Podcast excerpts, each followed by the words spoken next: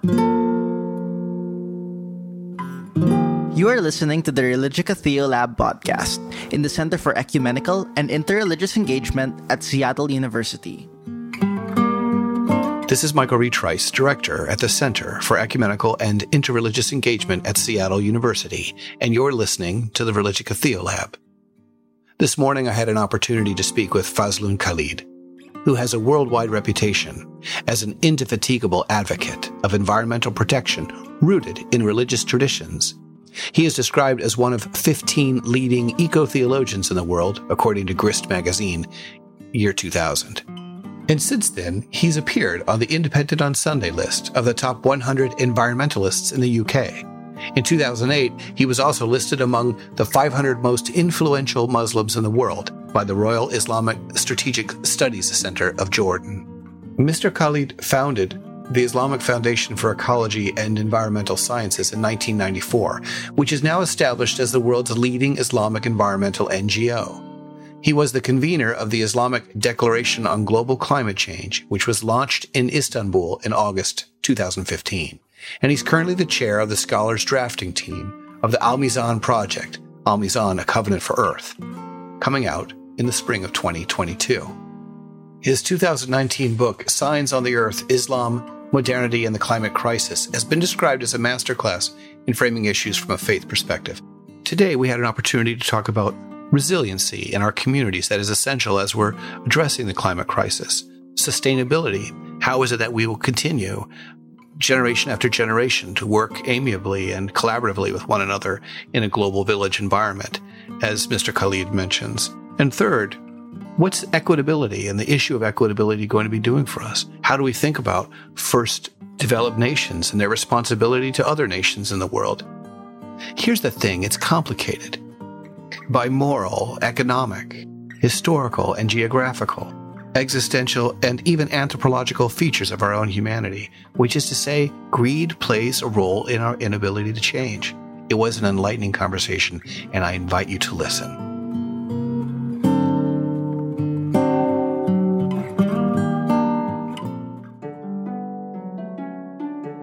I was looking at the communication we've been having between ourselves and your institution. I'm looking at the three kind of subject headings that you put forward. I'm looking at sustainability. I'm talking about resilience. I'm looking about equitable community in the 21st century. Good. And I would suggest that each of these issues comes with it huge question marks. What are we trying to sustain? Are we trying to sustain our, our consumerism? Are we trying to sustain the environment? Are we trying to sustain climate change? Are we trying to sustain biodiversity?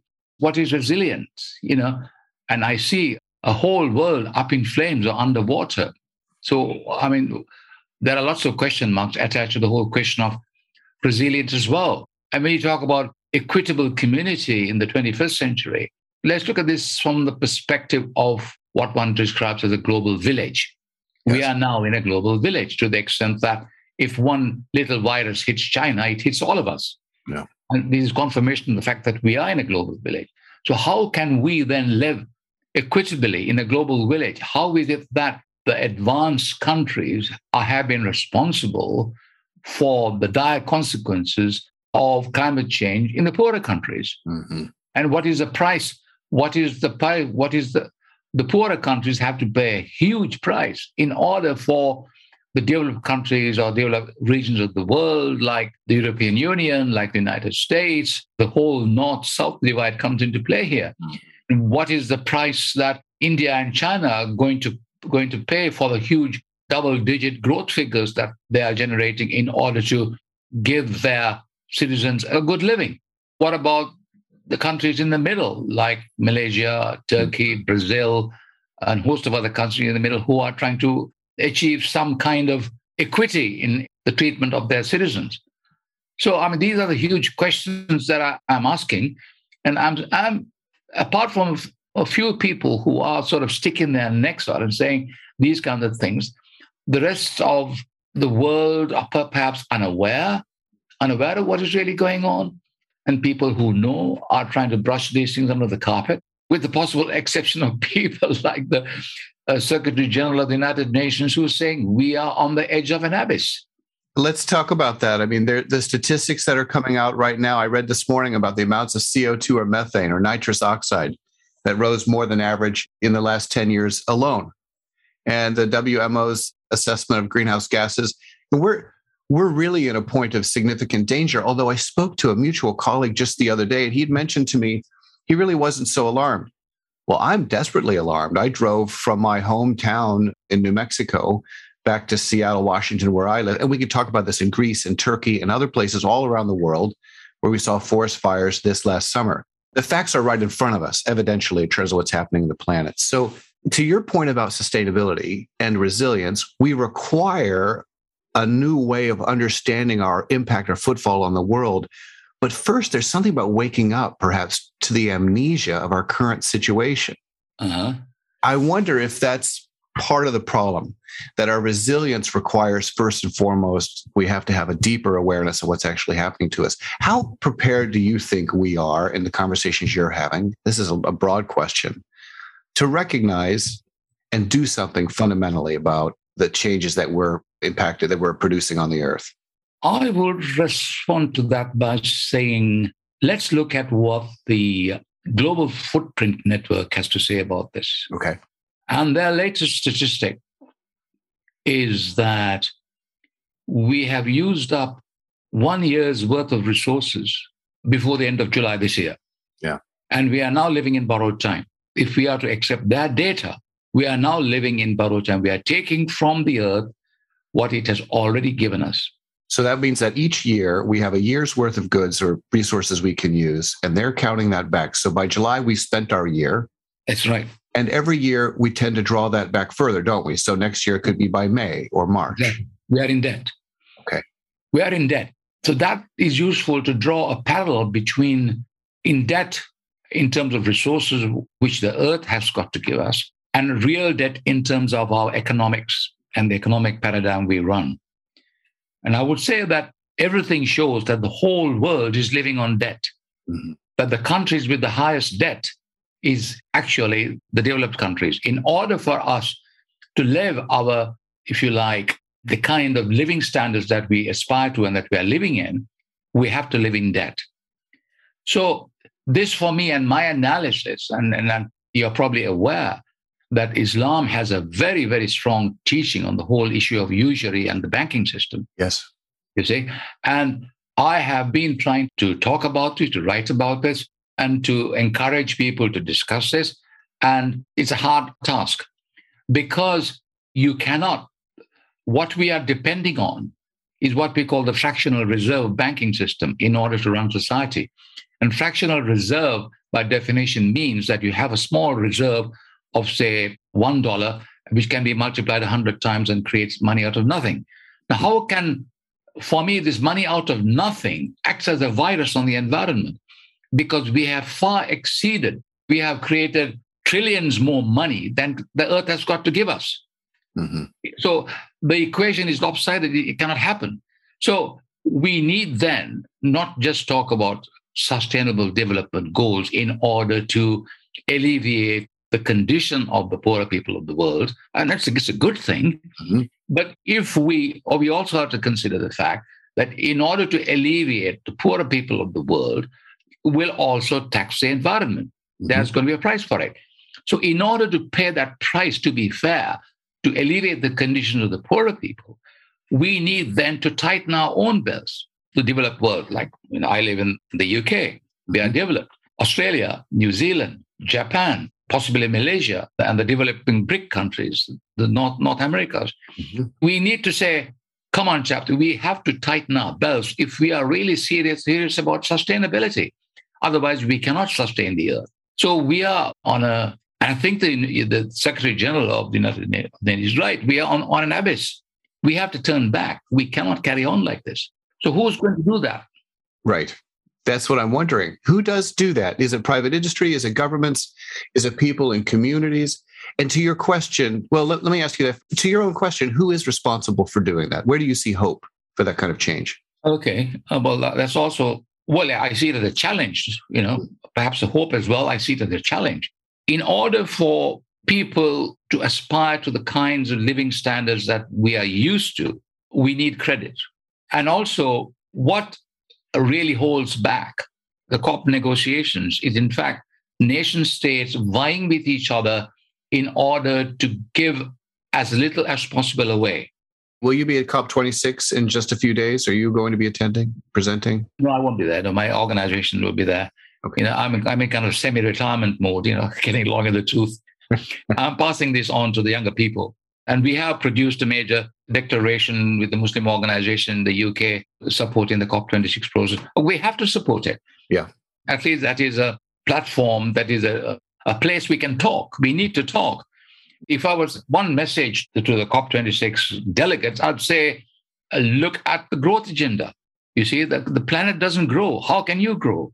and look at the whole issue of economics, economics into ecology will not go. And if we don't look at that, we're not going to solve the problem because we are all chasing the rainbow. So, what do we do in a time where, and forgive me, I'm not an economist. My father was an economist. I'm not. So, this isn't my first language.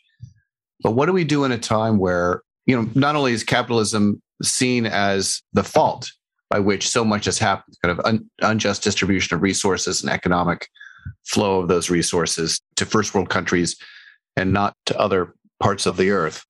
But isn't self interest and a form of even greed kind of built into traditional Western capitalism that's difficult to excise and is impacting how we understand the nature of growth itself and what counts for a kind of limitless growth that is allowed to happen unrestrained, unconstrained, or confined, and is seen even as a public virtue with economic self interest. What do you think of that?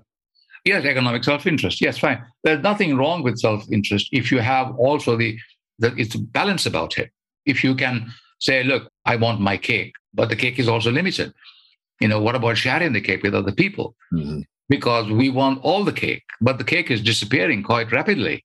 When it's all gone, you know, look, I mean, we are talking through electronics, the media, all the gizmos and the computers that we have, it is made possible by the fact that there are umpteen number of uh, satellites up there in the sky zooming around, allowing us to communicate. You see, but then in order for us to have this kind of this luxury, as it were, mm-hmm. we are now polluting the stratosphere. Mm-hmm. You know, there are over a million pieces of space debris that's going round and round the earth and people are now wondering whether there'd be a collision between one of the, one of these rockets that's going to send up more satellites, and uh, there'd be a disaster. So I'm making this point because every single action we do has a polluting factor. You see, and then we are also then the sea is inundated with plastic pollution.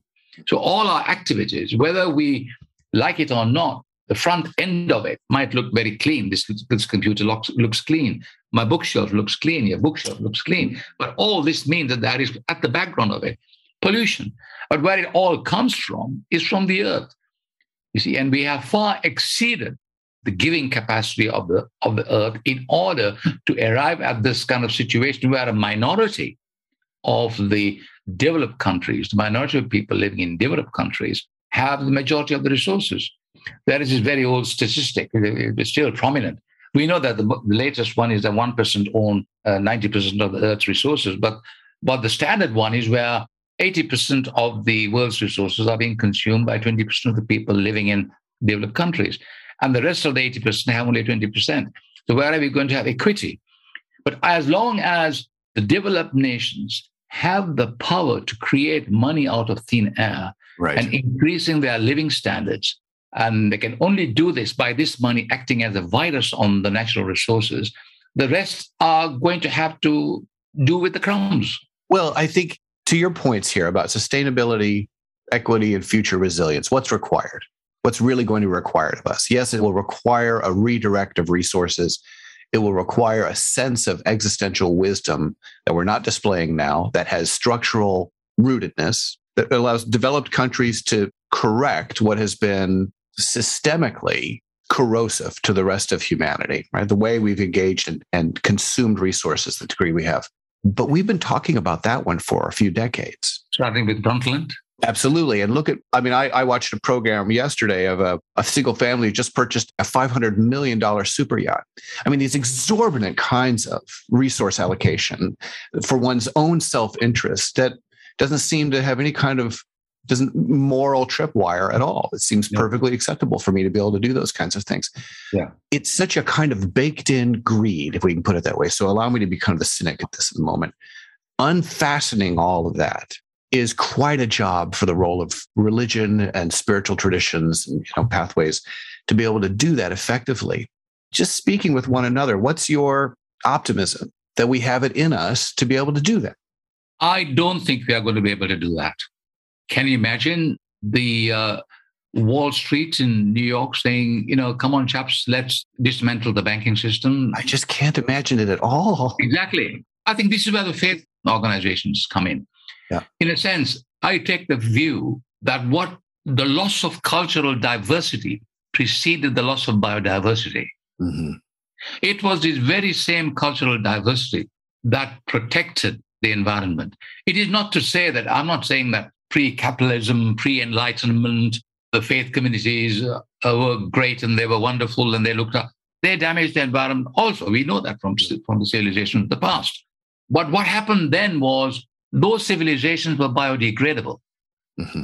in the sense that the forests grew over them mm-hmm.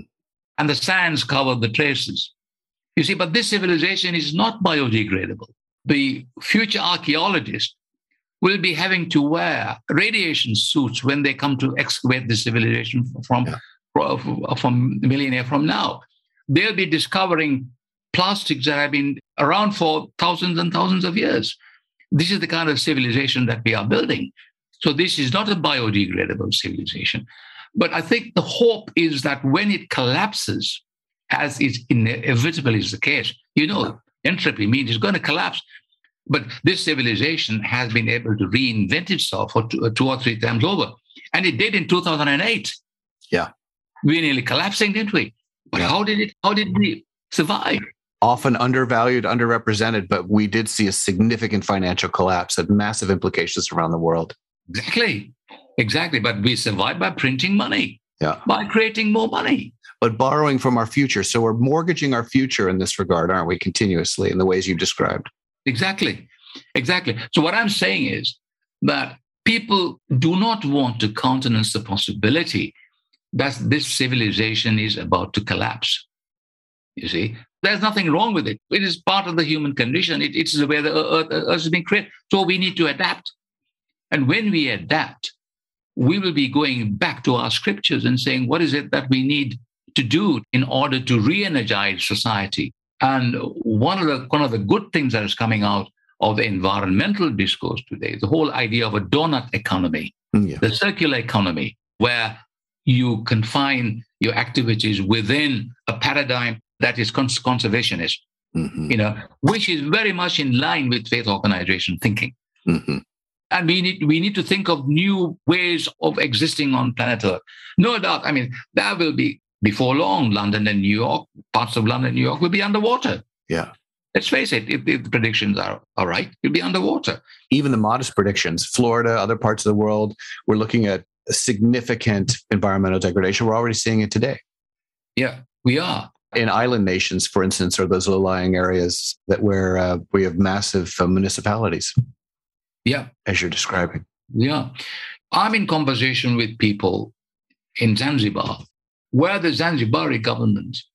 Well, we did some work there um, in, in preventing the stopping the dynamiting of coral reefs by the Zanzibari fishermen, and we managed to dissuade the Zanzibari government from building hotels on these small islands. That was we did our first workshop in 1998. That was more than 20 years ago.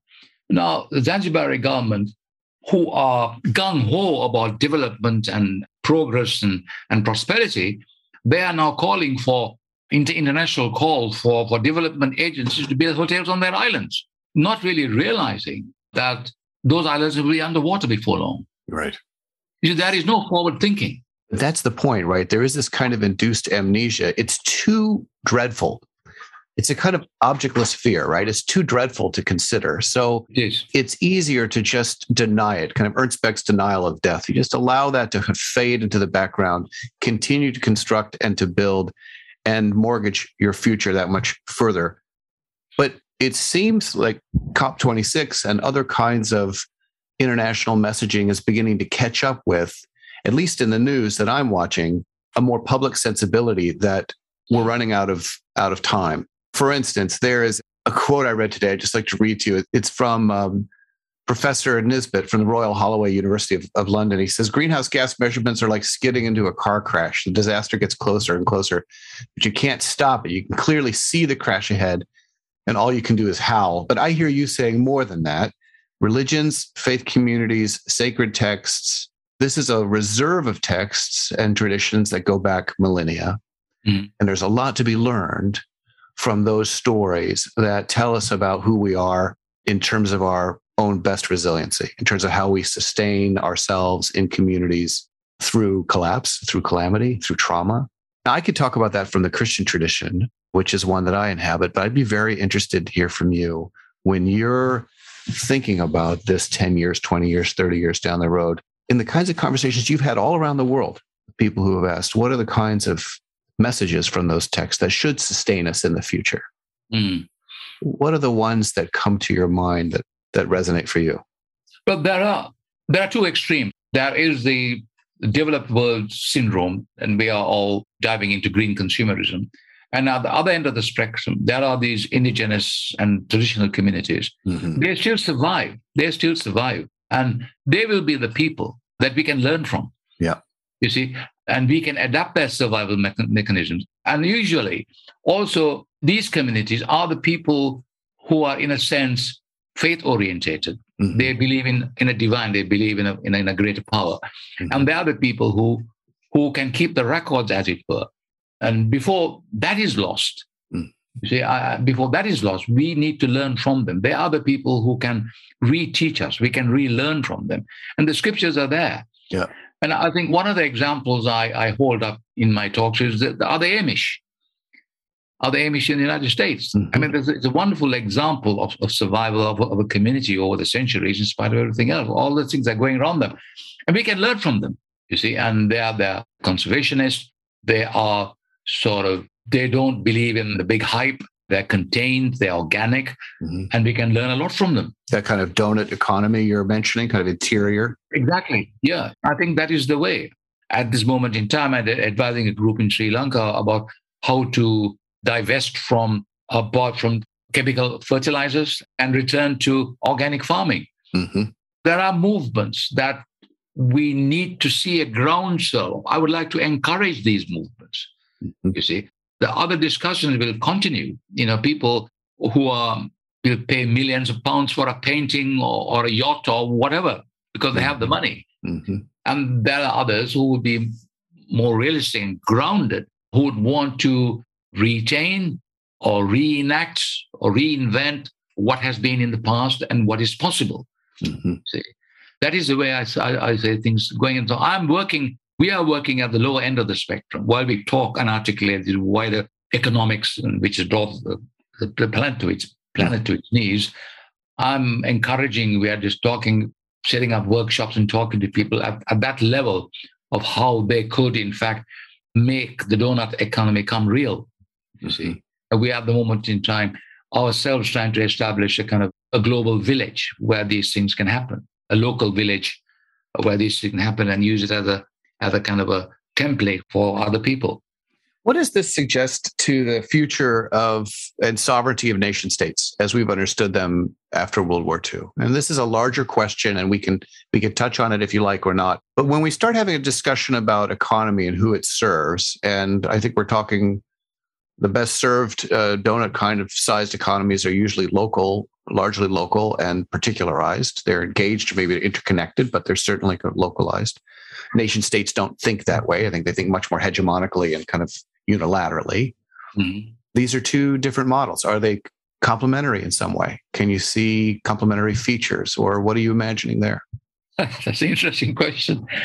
A little known fact is that when decolonization happened, in the middle of the last century, after the colonizing imperial powers created nation states out of nothing, cutting across traditional boundaries. And they gave it names, all kinds of stuff. Hmm. And they gave it parliamentary democracy, which some have accepted and some haven't. But what was essential for parliamentary democracy is a bank. I'm of Sri Lankan origin. And I remember what happened when Sri Lanka got its independence, like, like India got its independence, and other countries, the British Empire got its independence. Like each of these nation states was left with a central bank. Alongside democracy, the parliament was left a central bank. Right Without the central bank, parliament wouldn't work because the central bank can manipulate the currency and create the credit that is needed from thin air to run the country. Oh, it's it's a built-in problem from the start, really. It's a built-in problem from the start. And each of these central banks is created to Wall Street. So the whole thing is global. Yeah. They've created a global village. Yeah. You see? So how are we going to deal with that? So I'm saying, let it carry on. We can articulate, we can warn people of the dangers they have been facing. So, I mean, my spiritual advisor said once in one of his talks that democracy is the service industry of the banks. I need to write that down. That's an important quote to reflect on democracy as it's, it's the service industry of the banks. Of the banks. Yeah, without the banks, democracy as we have defined it today will not exist. Yeah. Because it depends on the ruling. And this is the problem with the discussions because they cannot do without today's world cannot do without the banks as it has been constructed. Yeah. So the thing is, how do we deal with it? I think if we say dismantle the banks tomorrow, the whole world will collapse. Now, what, what I'm saying is that we need to backtrack. If you understand what is really going on, what I'm saying is that if a few dozen people can get around a table and say, how can we build a machine that can move, go to the moon and come back? If a few people can make that happen, why can't a few people sit on the table and say, goodness me, my God, how can we get back to some kind of sanity? Mm. What is the plan? You see, but that kind of thinking can happen in COP in the COP process, but it's not. Mm-hmm. But it's not. But it would it would absolutely be essential, wouldn't it? And it's really important, I think, for the listener to understand that this whole discourse on climate change or climate degradation, we often talk about what the scientists are saying, but economists other disciplines, theologians who understand a discourse on hope. And I would encourage others to, to also read your book, Signs, Signs on the Earth. It came out in 2019 to discover more many of these themes, particularly on chapter six, where you're mentioning many of these kinds of challenge points and uh, responses to those, where theologians also bring something about the nature of hope. In short, it will take multiple disciplines because this is a wicked kind of challenge in the sense that it's tangled it's incredibly tangled, and it's been tangled for at least decades, at least. And if we look at the colonial experiment, it's you know it's centuries, and yet we have very limited time. We have. I've been reflecting on. I also make this point in chapter six of my book, talking about the Anthropocene. When did it start? Mm-hmm. You see, and scientists come with all kinds of answers, like it started with the the nuclear explosion or the invention of plastics and so on and so on. I think the nature of the human relationship to the earth changed when the nature of money was formalized. Mm-hmm. And I have a date for that, and that is 1694 when the Bank of England was created. When it was possible for the banks to create money out of thin air, you know, the fractional reserve system, they were in a position to create more money than the wealth that existed in the natural world. You see, and that money is acting as a virus. That was the beginning of the Anthropocene. And that money is the object of a tremendous amount of wealth accumulation and even, say, greed associated with it. So, this hunger for acquiring more, for acquisition, isn't really about products in the natural world, right? It's really much more ethereal than that. It's about money, it's about wealth, it's, and it's largely about abstraction, which is, I think, very difficult to locate in many of the sacred texts, particular from indigenous traditions you were just mentioning. This kind of adherence to the abstract in this way, this more than that, you might even call it a kind of just kind of unrestrained yearning for yeah. abstract wealth. Yes, is um, it's a drug. It doesn't exist anywhere else. It's yeah, it's an absolute drug.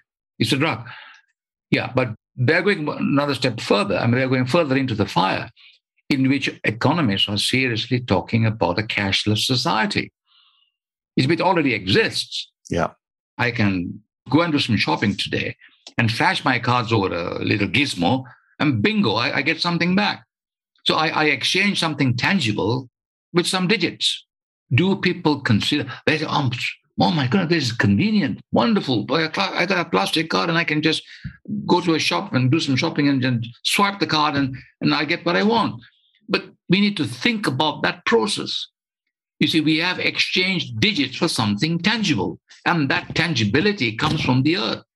Everything we have today, we see and do and think and taste, comes from the earth. You see, and earth is not created by digits. Well, one of the things that we know, perhaps from our sacred texts cross religiously, is that there are plenty of narratives of rise and collapse. The Tower of Babel is just one from the story of of constructing and building and consuming, and then the very thing that became one's heart of interest, like Narcissus gazing over into the pool at his own image, just comes tumbling down, just yeah. tragically it's the wreckage and ruin and typically it's the prophets afterwards right or the those who are leaders and messengers in our communities who stand and say it's upon the ruins that somehow we have to we have to build we certainly have a long track record of doing that well yeah and those texts attest to it what's the hope in light of texts like that after the ruin? Well, the hope is that there is a teaching that we've been there before. It's back to the future. And we've got to take this on. As long as we realize what is going to happen, we can be prepared for it. You see, so we need to work that much more strenuously in order to inform the constituents, inform the, the adherents of our faith, in order to enlighten them of what the problem is as they sort of move into this consumeristic framework and what the resolution is once they come back into some kind of reality, back to the future kind of reality. Mm-hmm. I think in this sense, because we live in a shared planet, we share the air, the earth, the water, everything there is, we share. And we need to share the kind of hope as well, because we can then give it to the people and working together and I think it's absolutely imperative that we work together. We can change or we can respond to change and we can mitigate the kind of losses that we are undergoing today. And that is why I advocate very strenuously our working together because each is a shared planet and we have no choice in the matter. I chaired a meeting organized, a workshop organized by WWF and the Alliance of Religions Conservation in 1995 supported by a, a Japanese spiritual organization called the Mokichi Okada Association. And we had nine different faith groups working together. And we came, it's called the Ohito Declaration for Religion, Land, and Conservation. And we came across 10 common points and 10 points that we could work together. It's called the Ohito Declaration. There we go. And then since then, and oh, what preceded that was Prince Charles's initiative when the, uh, the Assisi Declaration in 1986. And there have been numerous other efforts to bring faith groups together. And I've worked as director of training for ARC, working with ARC to bring together faith groups and looking at common perspective and how we can work. So it has a longish tradition, this kind of environmental ecumenism. And I think we need to persist in this and we can give to each other. Now, the Pope Francis produced Laudato Si in 2015 we produced the Islamic Climate Declaration, which was a much shorter document uh, in, in the same year. But now we are working with, I think, uh, Iyad. Yep. And the Al Mizan. Yeah. Mm-hmm. The Al Mizan project. You know, that's, mm-hmm. that's going to come out next year. We are working very feverishly on the, on the draft. And I think that the Hindu community is producing one as well. Mm-hmm. So there is a lot of commonality in this because we, see, it's a shared planet. We share the same things. We eat, eat the same food, share, you know, drink the same water, share the same air. So that in that sense, there is hope that this crisis is bringing people together in an unprecedented kind of way. And that is my hope. And that is what I'm working on and encouraging people to come together. You know, that's why I spoke at the Icelandic conference that organized by UNEP. There is this feeling that this is the time to fall for togetherness it was a pleasure to hear you speak there. And this, can you say a word about, maybe as we're concluding our conversation, about what that is and why that conference is relevant? The Icelandic conference, the, the work yeah. of UNEP and with the Icelandic government in particular for that resolution? It's relevant because it's highlighted the importance, quite in, in brief, it highlighted the importance of what we can do working together. And I think the high Icelandic government should be saluted for, for taking this kind of initiative and supporting UNEP in this. And I would also say, without hesitation, that the Muslim countries should follow this example because we have something quite, I believe that we have something quite special to give, both the theology and both a way that which is known as the Sunnah, uh, acting in the way that the Prophet Muhammad himself behaved as an environmentalist. And examples are rife of the way he, he spoke about animals and spoke about preserving the land and the resources of food and water. And there's been good examples there. The Hashemite Kingdom of Jordan has done tremendous work, say, with Georgetown University, just one example among many, where you see, we talked about uh, KAICIID as well. There's there are examples where there's been really Herculean efforts to make a difference and to bring that sense of theology, communitarian well-being, and Islamic self-understanding into orbit that has an impact not just for the Muslim community around the world, but for the whole world, for all of us. Yes, I totally agree. So we have to wake up. move and move and move. And Thank move. you very much for your time. Not at all, Michael. It was a pleasure. You've been listening to the Religica Theolab podcast in the Center for Ecumenical and Interreligious Engagement at Seattle University. To learn more about the center's work and for resources to be used in local communities, visit us at seattleu.edu slash the center.